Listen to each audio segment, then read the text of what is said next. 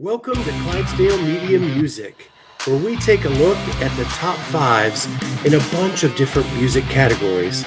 We all love CrossFit, but I have a passion for music, and so I'm going to reach out to those in the fitness space and get their top fives in different categories all through music.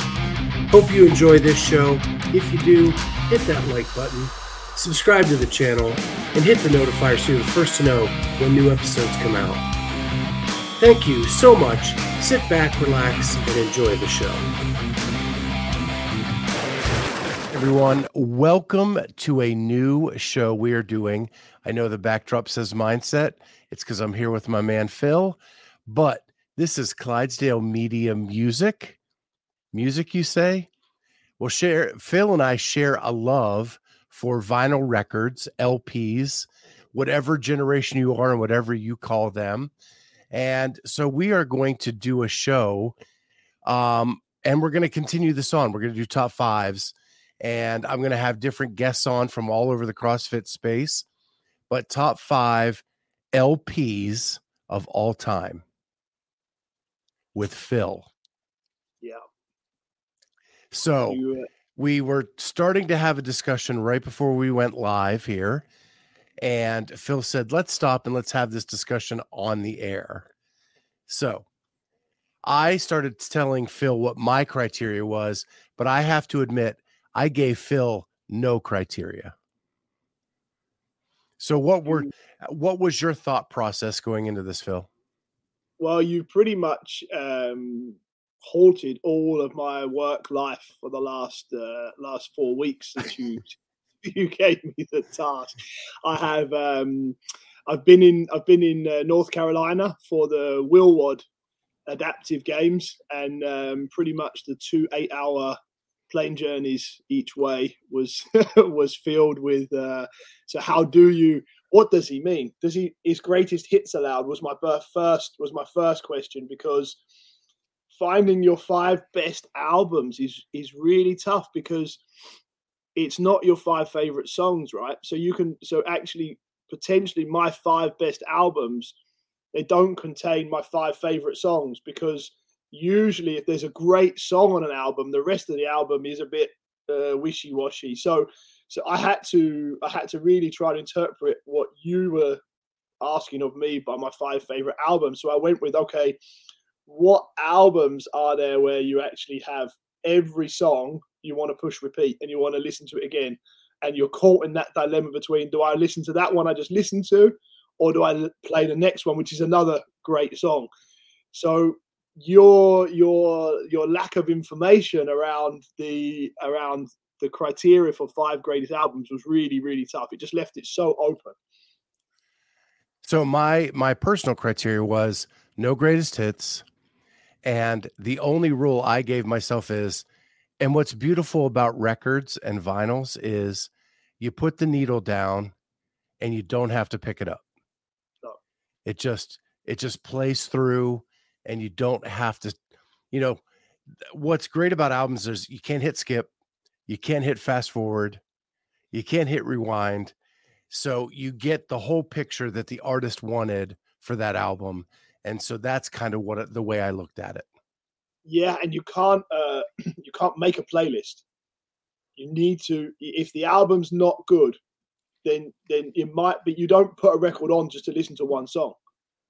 You put a record on to listen to the record. So it makes the importance of the album becomes everything, which is why as an LP or a vinyl fan like yourself, I think that was what motivated your task to me. It is. So do we want to get started? We'll count these down 5 to 1. But before we get into that, I have two honorable mentions that almost made the list. And what I found unique about these two are they have a very similar story. And that's why I wanted to just kind of point them out. And so my first one is, and people are going to think, man, this dude's a cheese ball.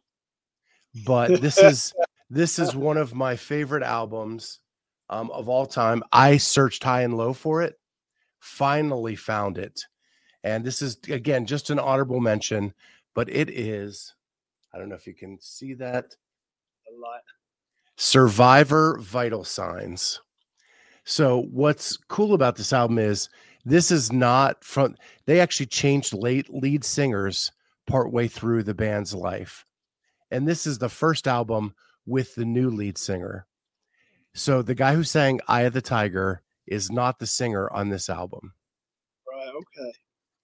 So their biggest hit, Eye of the Tiger, is not on this album. Okay. And this, I find, is a better album than anything the original lead singer did. Right. I can put it on.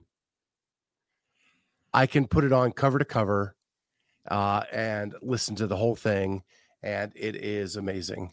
And it's from, I think, like 1985, yeah, okay. But very hard to find because it doesn't have the popularity of some of the other albums I'm going to show. And then my other honorable mention, and this one came really close to making the top five, but also another album where this is not the original lead singer. Okay. 1 year after the death of the original lead singer, they put out this album. Okay. Yeah. AC/DC, Back in Black. Yeah. And the hits on this album, Back in Black, Hell's Bells, Shoot to Thrill, Giving the Dog a Bone, Rock and Roll Ain't Noise Pollution, You Shook Me All Night Long, Shake a Leg, Have a Drink on Me, all on this album. Yeah. And the first album with Brian Johnson as their lead singer. All right. Probably the most famous album. Yeah. I think there are some AC/DC fans that are split. People love the old Bon Scott stuff. And I do too. There's some really good Bon Scott songs, but this album is amazing. So those were my honorable mentions. Let me dig into a little bit how you've made your selection. So I found myself caught between nostalgia and what I actually like to listen to. So I found myself caught between how can. Like, for example, the Beatles didn't make my list. Rolling Stones didn't make my list. I've actually been on stage with Mick Jagger at a Rolling Stones concert. Didn't make my list. Led Zeppelin didn't make my list. Jimi Hendrix didn't make my list. And I found myself sitting there on the plane there going, how can you leave these guys out?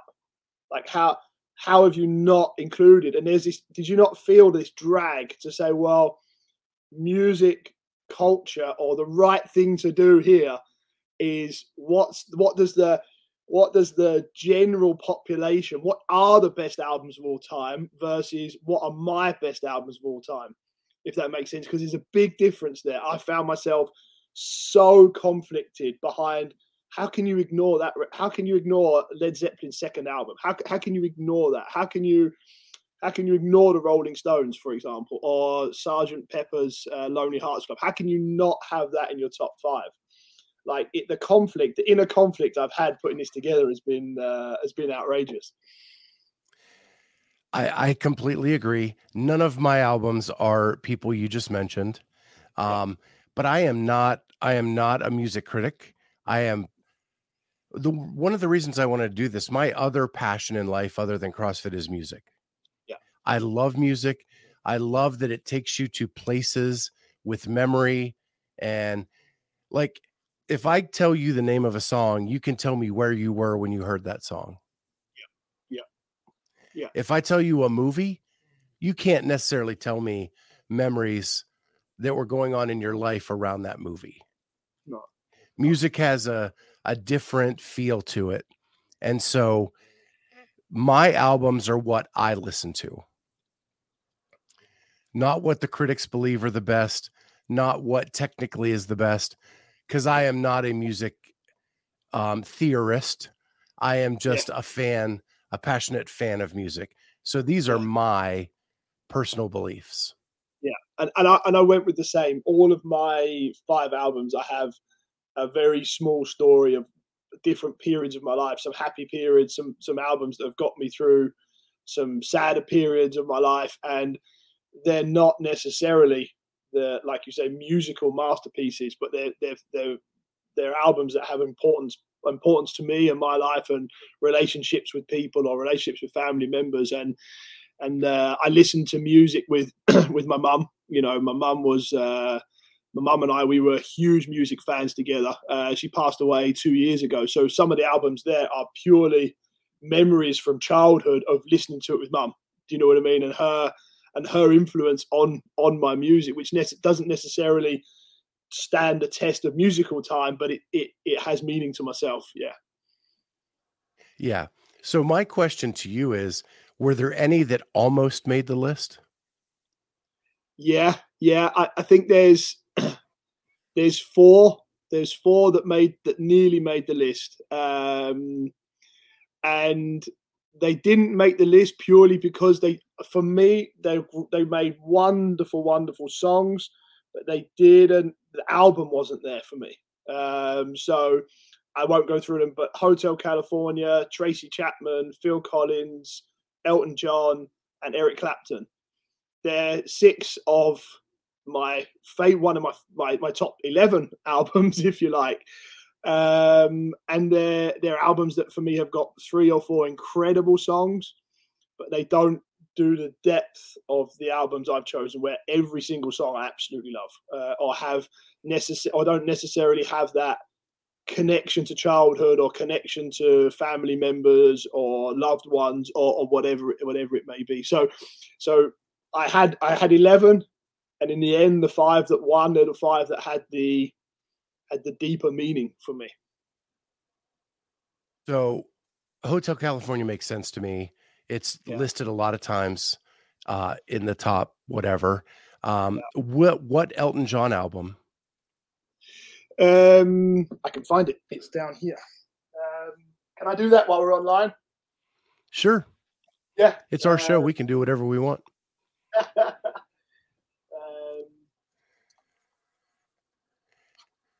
And my guess on the Phil Collins is No Jacket Required. No Jacket Required. Yeah, exactly. Oh dear, I've broken the rules. That's why I couldn't remember it, because it's my greatest hits. That's why I've got it wrong. I think the one surprise in that list is Tracy Chapman. Yeah.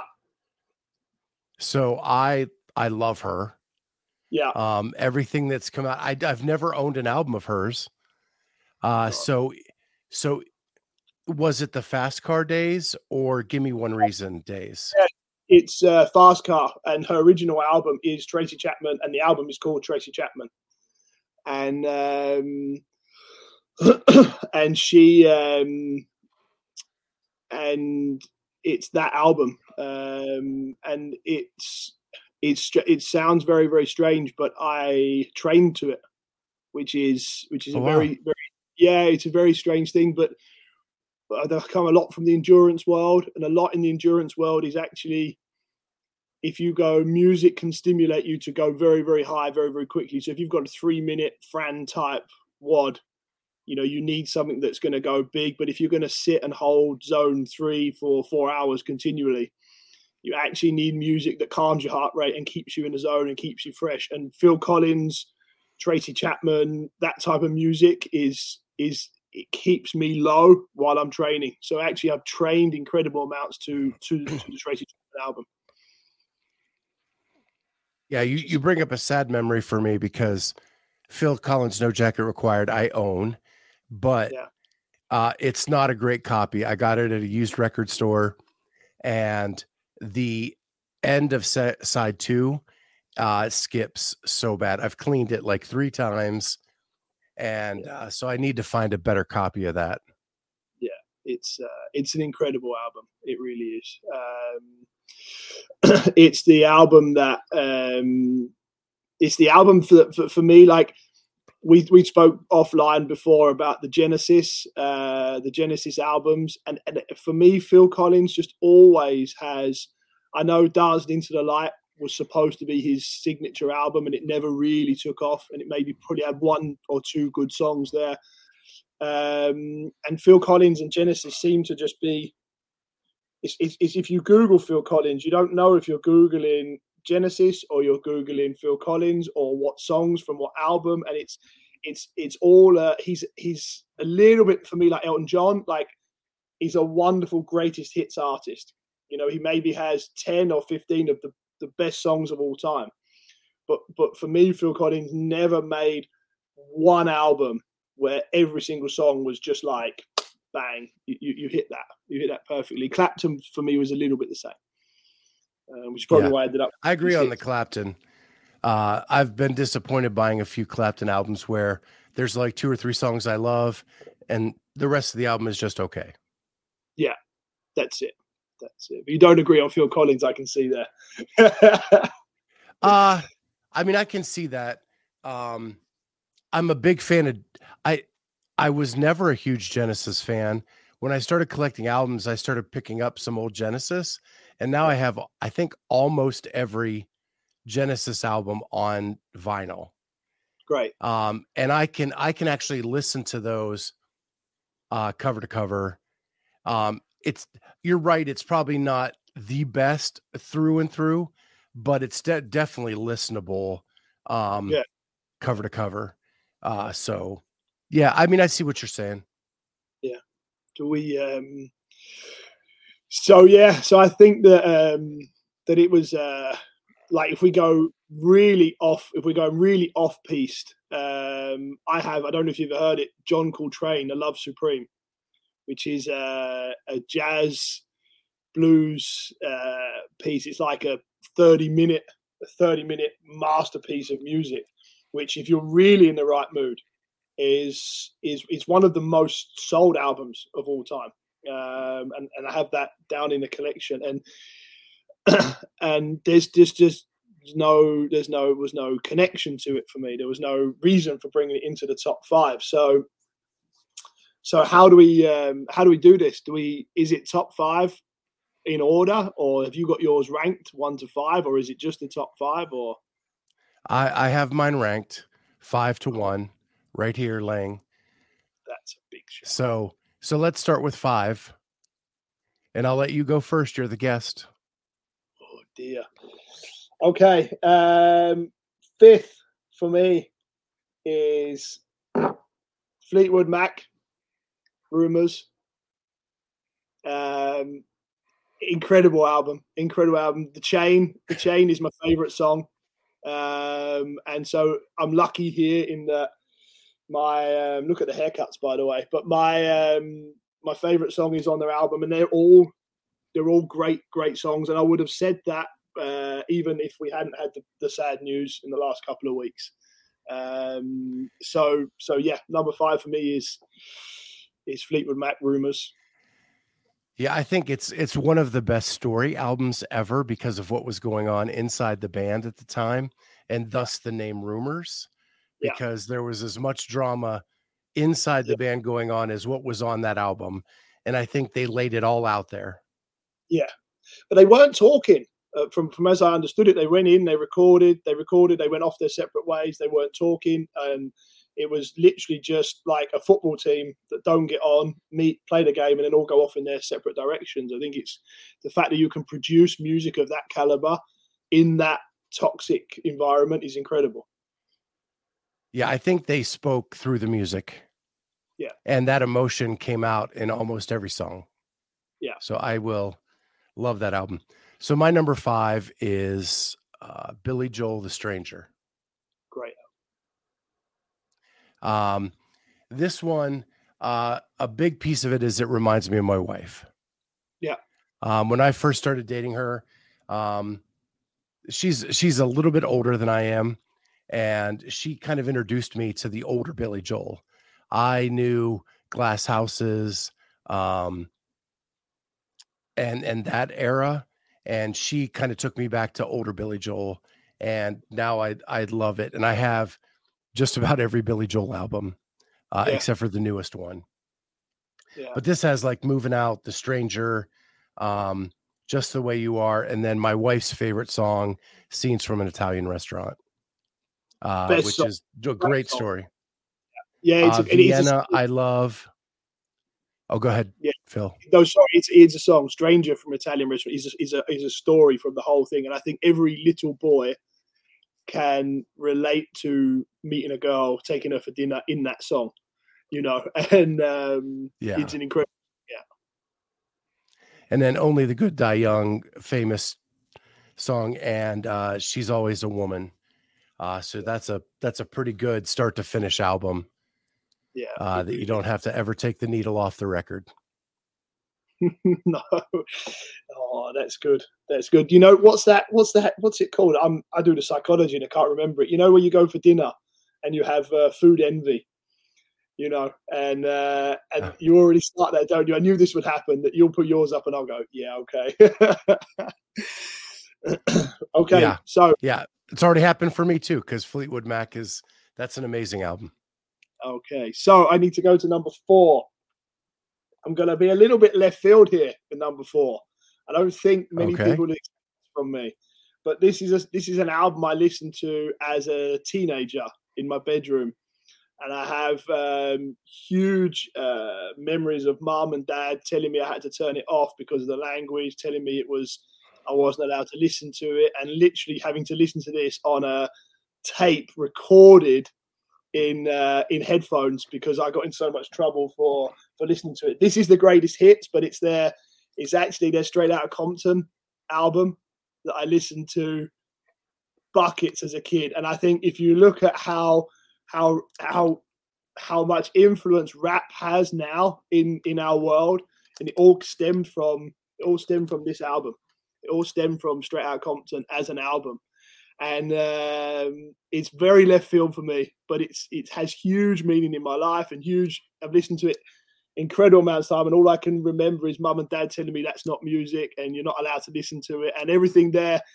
They're rapping about and trying to find conformity. I remember being as a young teenager trying to be rebellious, listening to them, thinking, you know, them telling us to cause trouble was very much an influence to me. So very random, I know, but great album.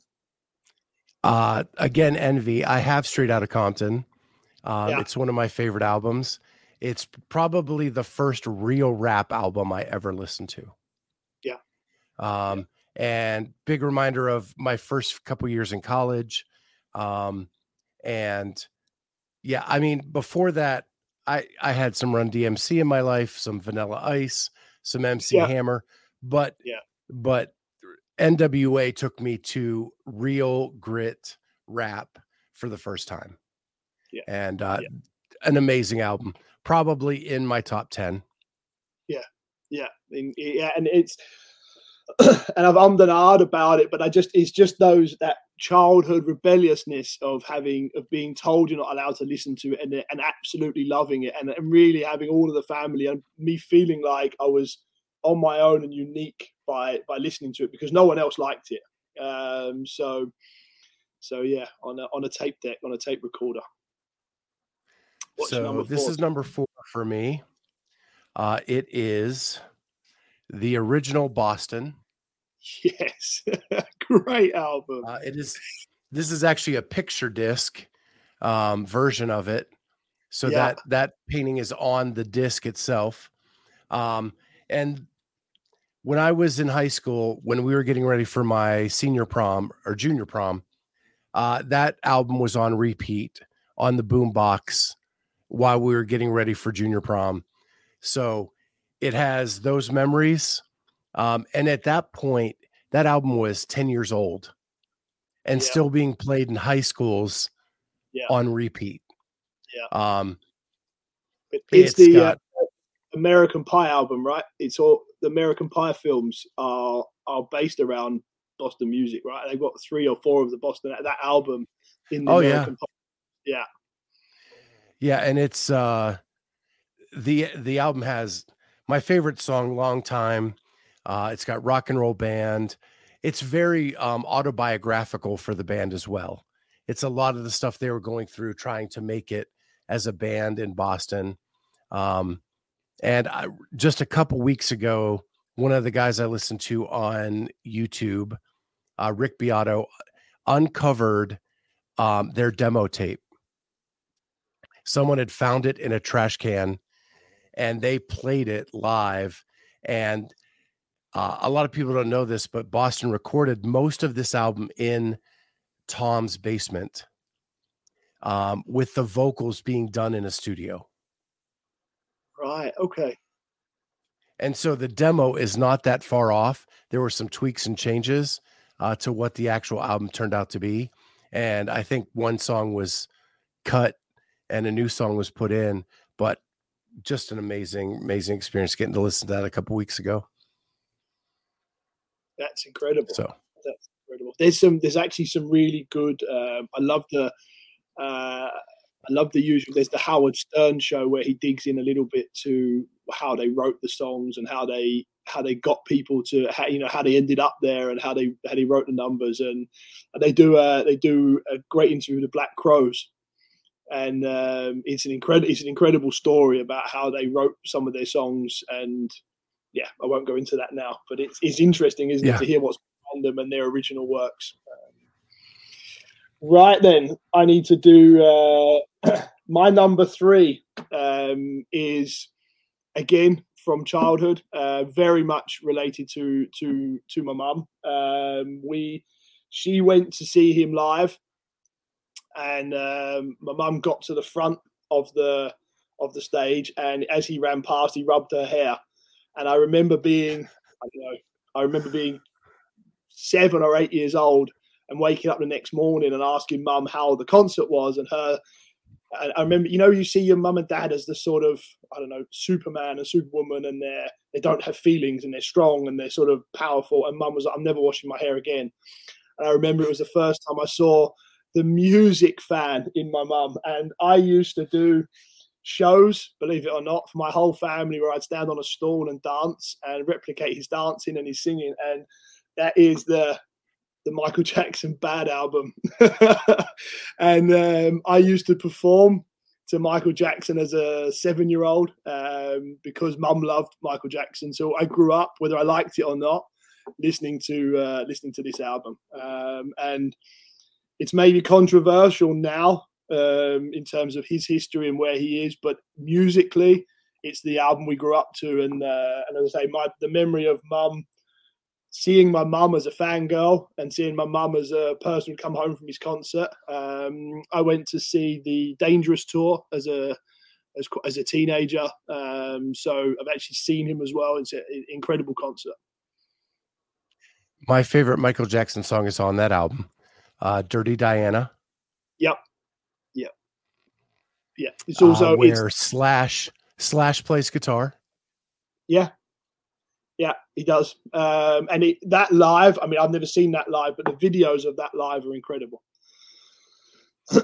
Yeah, it's a great album. Yeah, it's again, musically you could discuss whether it has a spot there, but in terms of albums I've listened to most in my life, and especially on vinyl, it was that one as a child. Well, it's actually kind of a perfect dovetail to my number three. I do not own a copy of it, so I can't show it. But not only is it my third favorite album of all time, it's probably the number one soundtrack of all time. And that is the Purple One, Purple Rain. Yeah. By Prince. Yeah. That album is cover to cover an amazing album. It was probably 1984, 85 when that came out. And so I was a young lad, and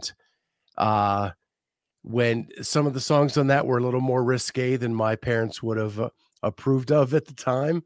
So not only was it a great album, but it also took me from boyhood to manhood in my early teens. Brilliant album. And It's funny. I have Prince Prince and Queen on the list there, and David Bowie, of people that are a little bit out there. I just couldn't get them in. I think it's an incredible album. What's your favorite song? Yeah. Again, it's probably not. I have other Prince songs I like more, but as an album, it's great. And to know that Prince played every instrument on that album, And the story goes, he wanted to get a real effect of a live concert. So he recorded it in a warehouse to get the echo of a venue. Okay. Because most of those songs were played live in the movie. Yeah. And to get the real feel, he did all that. And he actually recorded every instrument for Morris Day and the Time as well. The only thing on Morris Day and the Time from that movie that is not Prince is Morris Day himself. Really? Yeah. That's really interesting. I think I've heard that. Is it Prince where you've heard that he has the secret, like locked cave with hundreds or tens of unreleased albums that are just down there? That is Prince, isn't it? Where he has just like a locked cave, musical cave, which no one has access to.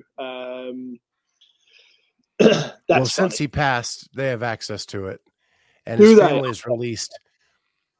has released, I think, 2 albums of that unreleased material since his passing. Yeah. Okay. Great.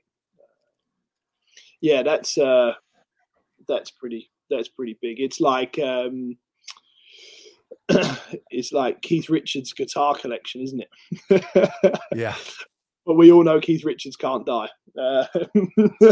Exactly. So he was here before. He's got WD-40 running through his veins. It's incredible. Okay.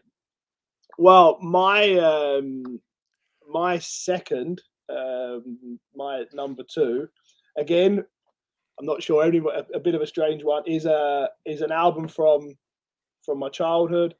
I couldn't decide growing up whether it was her music or her I was in love with, but it's the classic Alanis Morissette, Jagged Little Pill, one of the greatest selling albums of all time, I think, and just one of those albums where every song is a number one hit, and it's probably her only album. Her other albums were good. But it's the album. It was almost, you talk about the albums that you've listened to lots as a kid, and it's the album you can go to if I'm just feeling a little bit like I need to pick up a little bit, like something you need a good sing along. You see, it's poppy, it's musical, but at the same time it's deep. It has meaning. Every song has a meaning. You can relate to every song, the irony or the real lifeness of relationships or whatever it is, whatever your trauma, whether it's death or whatever, there's a song in there for you, but at the same time it's sing along. And I think the way she does that is, it's an incredible album. So that came out when I was in college. To tell you how good of an album that was, I had 3 copies stolen. Yeah. There you go. Yeah. Yeah. Yeah. I mean, and probably not a more angry album out there. No, because she put it all on that album. But sing along, right? Oh yeah, and poppy. Sing, not that I'm against it, but not death metal smashing things up. It's like Foghat. Like they do the same. It's hard, but it's at the same time it's sing along. Yeah. Great album. My wife was a huge fan of hers as well. And I think every woman in the mid 90s could understand what she was talking about. And probably That's why it's one of the biggest selling albums of all time. Yeah. Yeah. So my number 2 is actually my favorite band in the whole world. And in my opinion, they have 3 masterworks in their career, and any one of them could have been this album at number 2.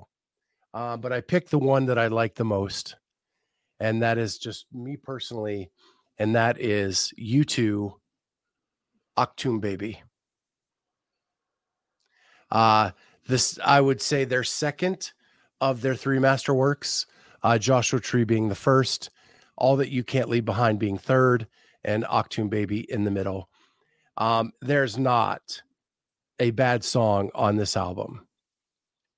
And honestly, And when this came out in the early 90s, I probably wore out 3 cassettes because it was in my car being played nonstop on my way to work, all of that. And so just to give you a little hint, Zoo Station, one of the greatest songs of all time. Who's Gonna Ride Your Wild Horses?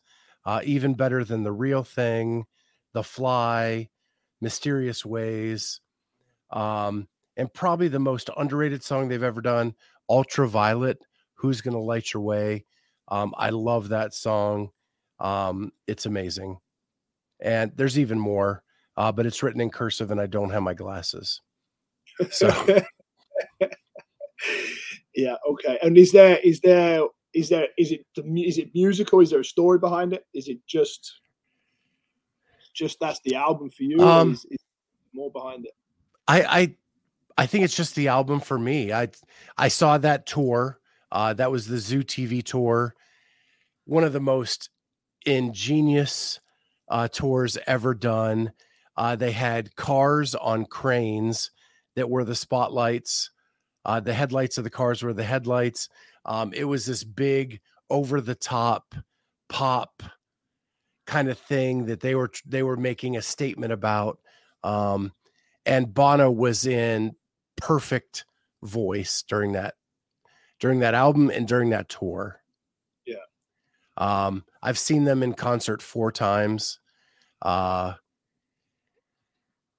I'm lucky that I caught him at good moments in his career because he was a smoker for a while, quit smoking, and then his voice got better after he quit. And what I love about U2 is it's not necessarily about the perfect notes. It's about the feeling and the emotion of every song. And when I first heard this album, you have to remember they're coming off of Joshua Tree and Rattle and Hum, which were very folky and very like a lot of acoustic guitar. And then this thing comes at you, which was a European kind of techno vibe. And I was blown away. Yeah. Like the first listen, I was just blown away. And that's probably something similar with this album and my number one. The first time I heard it, my jaw was on the floor. Yeah. It was so different than what they did before, and I loved it just as much. Yeah. Yeah. They made it work. Yeah. It's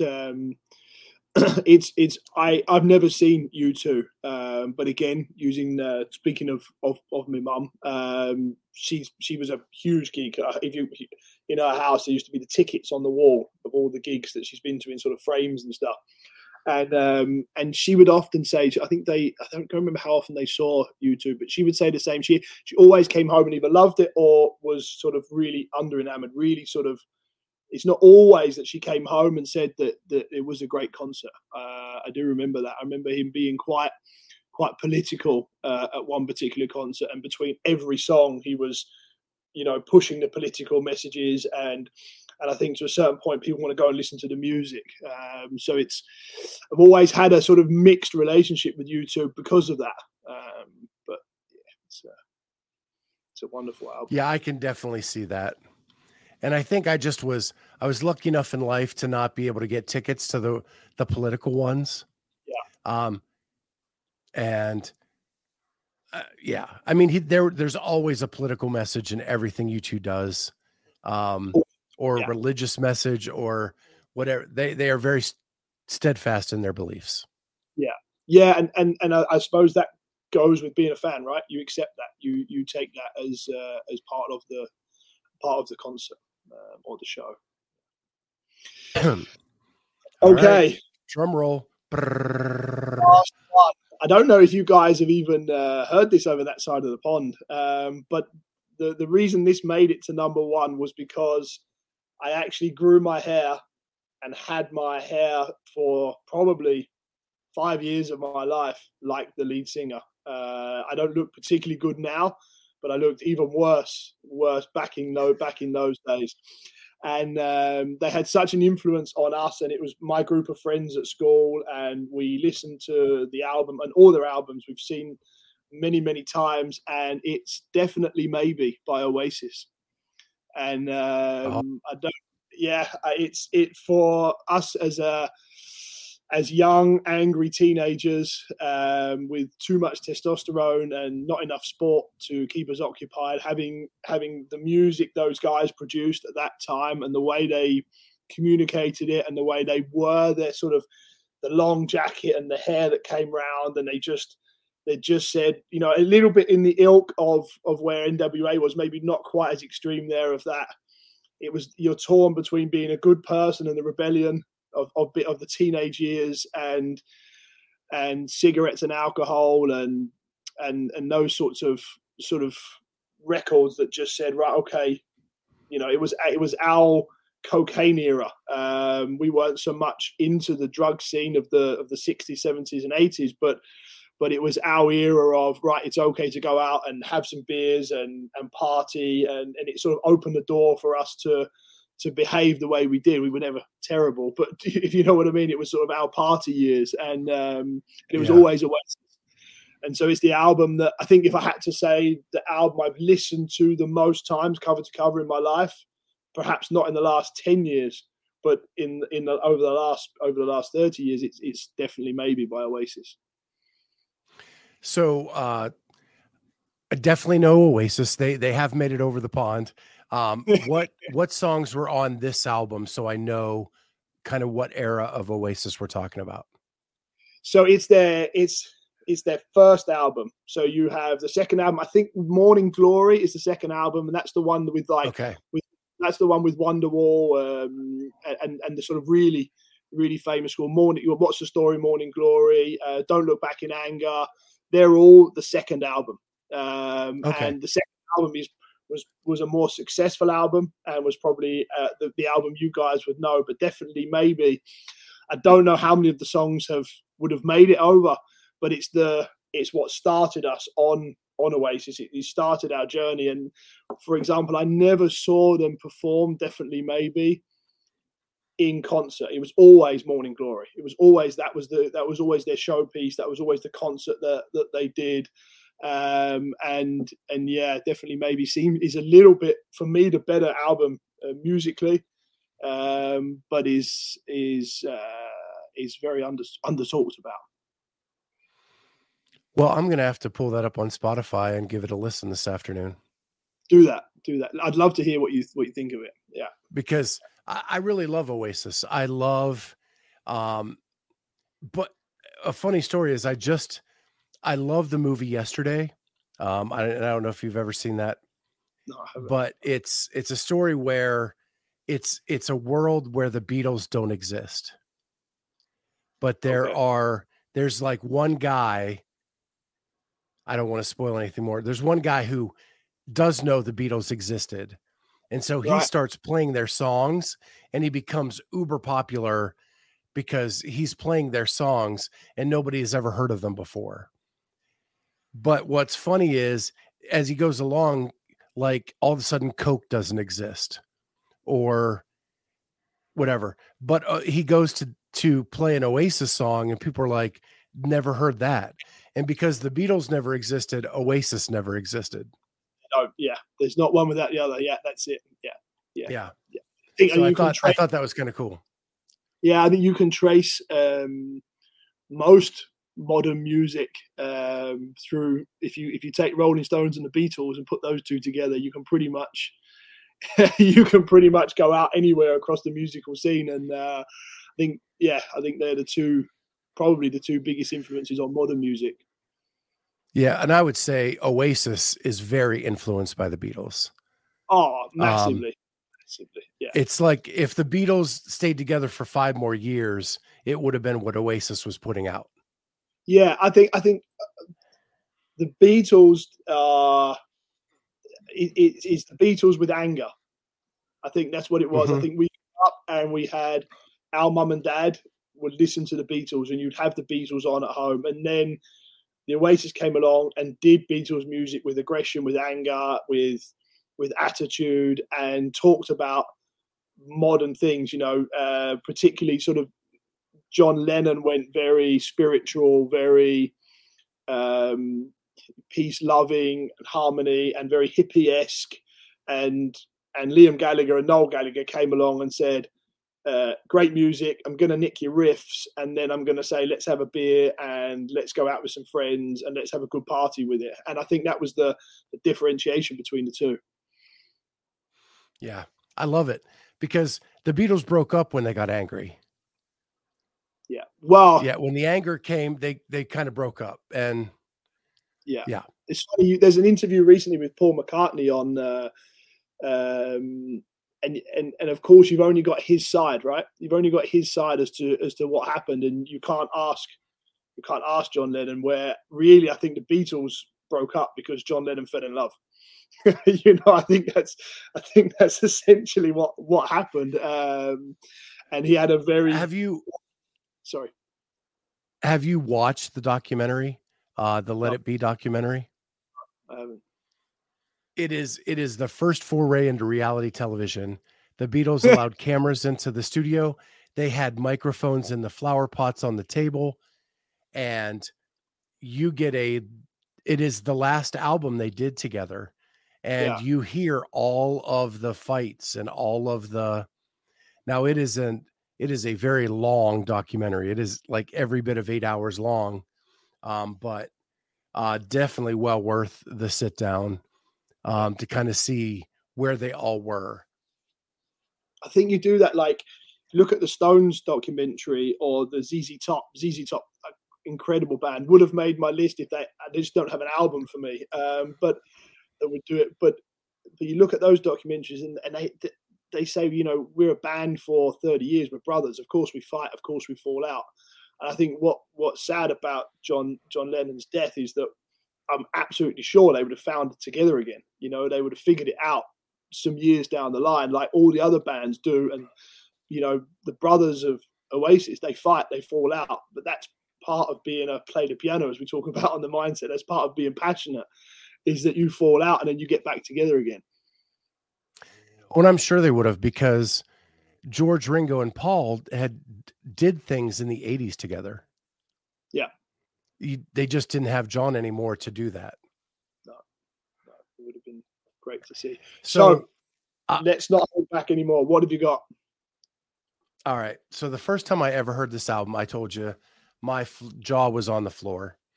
And to give you just a little bit of history, when I was in high school, I didn't listen to a lot of hard rock. I was an alternative, Depeche Mode, Erasure. I was into that vibe in high school, very artistic, things like that. And so when I got to college, I learned about rock, hard rock music. And I'm a huge fan of melodic hard rock. Not thrash hard rock, but a good melody to it. And this album opens up with a guitar, the pick being pulled down the strings, and then a really, really rockin' bass riff. And if you followed my show for any time at all, the man is sitting right there, has been there for every episode, and it is Van Halen. Van Halen 1. Yeah. The first album, out of the gate, the first song, Running with the Devil. I had never heard anything like that before in my life. And it turned me on to Van Halen, and I became an immense Van Halen fan. They are my second favorite band in the world. And I like both iterations. I think it's almost two bands, but the first one out of the gate with Running with the Devil, you really got me. Ain't Talking About Love, Jamie's Crying, Feel Your Love Tonight, The Ice Cream Man. It goes all over the map for sounds. And when you go from Running with the Devil in that intense bass riff to Ice Cream Man, about a guy who's delivering his ice cream pops around town. It is from one extreme to the other, but all enjoyable and all very listenable. And yeah, it changed my life. It really, truly did. The first time I heard Van Halen, it got me into that melodic hard rock. Yeah. Yeah. It's pulling it off, isn't it? It's being able to, if you look at, I think every album that we've had and we've talked about today, it spans different types of music, doesn't it? It spans different types of messages, and he pulls it off very, very well. Yeah, probably my favorite part of the album is that, and what Van Halen doesn't get credit for is the harmonies. Their bass player Mike Anthony puts in harmonies into music that makes it just different. It sounds different. It sings different. And so, yep, that's my number one. Van Halen. What an album. What an album. It's funny. I've got a list up here on the left, and this is out of, like, I don't know what I said to you, that conflict I had of people that I have to try and mention during the show because I don't want anybody to be offended by my five, if that makes sense. So it's like, and Van Halen's on the list there, which is incredible.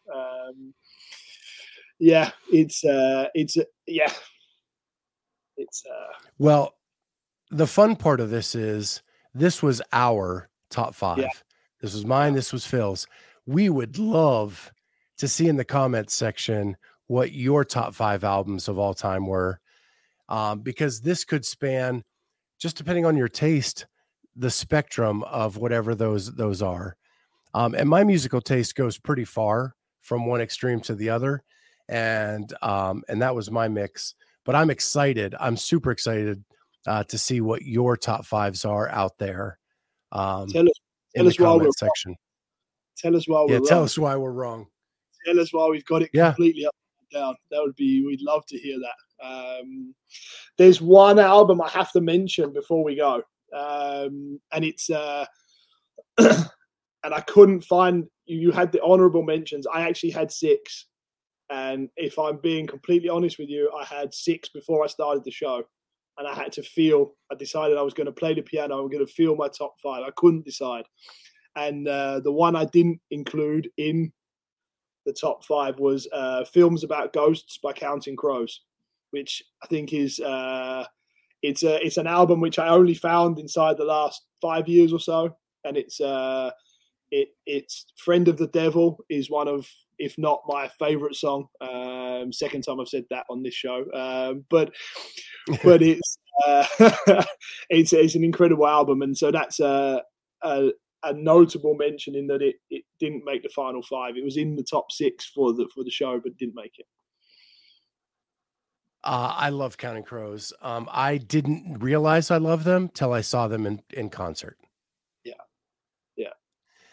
Yeah. They did a double billing with Live. And I was a huge Live fan. And so my wife and I got really good tickets to go see Live. Live opened up the show. Counting Crows came on. We're like, well, if they're good, we'll stay. Yeah. Yeah, we stayed. Yeah, we would have done. Yeah, they're incredible. They're incredible, and it's just that it's complex lyrics. It's strange with meaning. It's so, as everybody knows, my background is psychology. I follow, and when you listen to the depths of their songs, they come across very poppy, very very high and poppy, but actually they have a real depth to them, which is not often understood. So yeah, love the Counting Crows. It brings up a good point for me because to me, the Counting Crows, the more you listen, the better they get. Absolutely. Yeah. And there are just a handful of bands that are that way, that the more you listen to the music, the more you understand it and the more it speaks to you. And the Counting Crows are just kind of that way. Yeah. I think initially you think it's poppy and you think it's poppy, high, not high tempo, but almost folky country, maybe in between rock. Not quite sure where to put them. Indie? Are they rock? Are they pop? Where are they? and it's catchy, but that's about it. And then when you actually listen to the music and you hear it three or four times, like Holiday in Spain is an incredible song. And yeah, so I think that's just, I needed to mention them. Yeah, and I would put Tracy Chapman in that same category. Yeah, yeah, she absolutely. It's hard to put them somewhere, isn't it? Yeah, like first listen, you're thinking, "Oh, this is a nice pop blues album," and then the more you listen to it, the more you're like, "You know what? She's saying a lot here." Yeah, they are. There's meaning behind it. So it's difficult. It's difficult. I could talk all day. There's so many people we haven't talked about or mentioned. It's hard. We should do a top 5 songs at some point. We should. Well, with this, we're going to say goodbye. Please tell us why we're wrong. And more than that, tell us what you would have put as your top 5 albums of all time. And any suggestions for topics and categories in this thing we're doing now with music, top 5 rap albums, top 5 rap songs. We can do all kinds of genres, and we can even make it go with CrossFit, top 5 training songs. You know, I think this is endless and unlimited. So I'm super excited to kind of dive down this road with my second passion in life. And with that, we'll see you next time on the Clydesdale Media Music.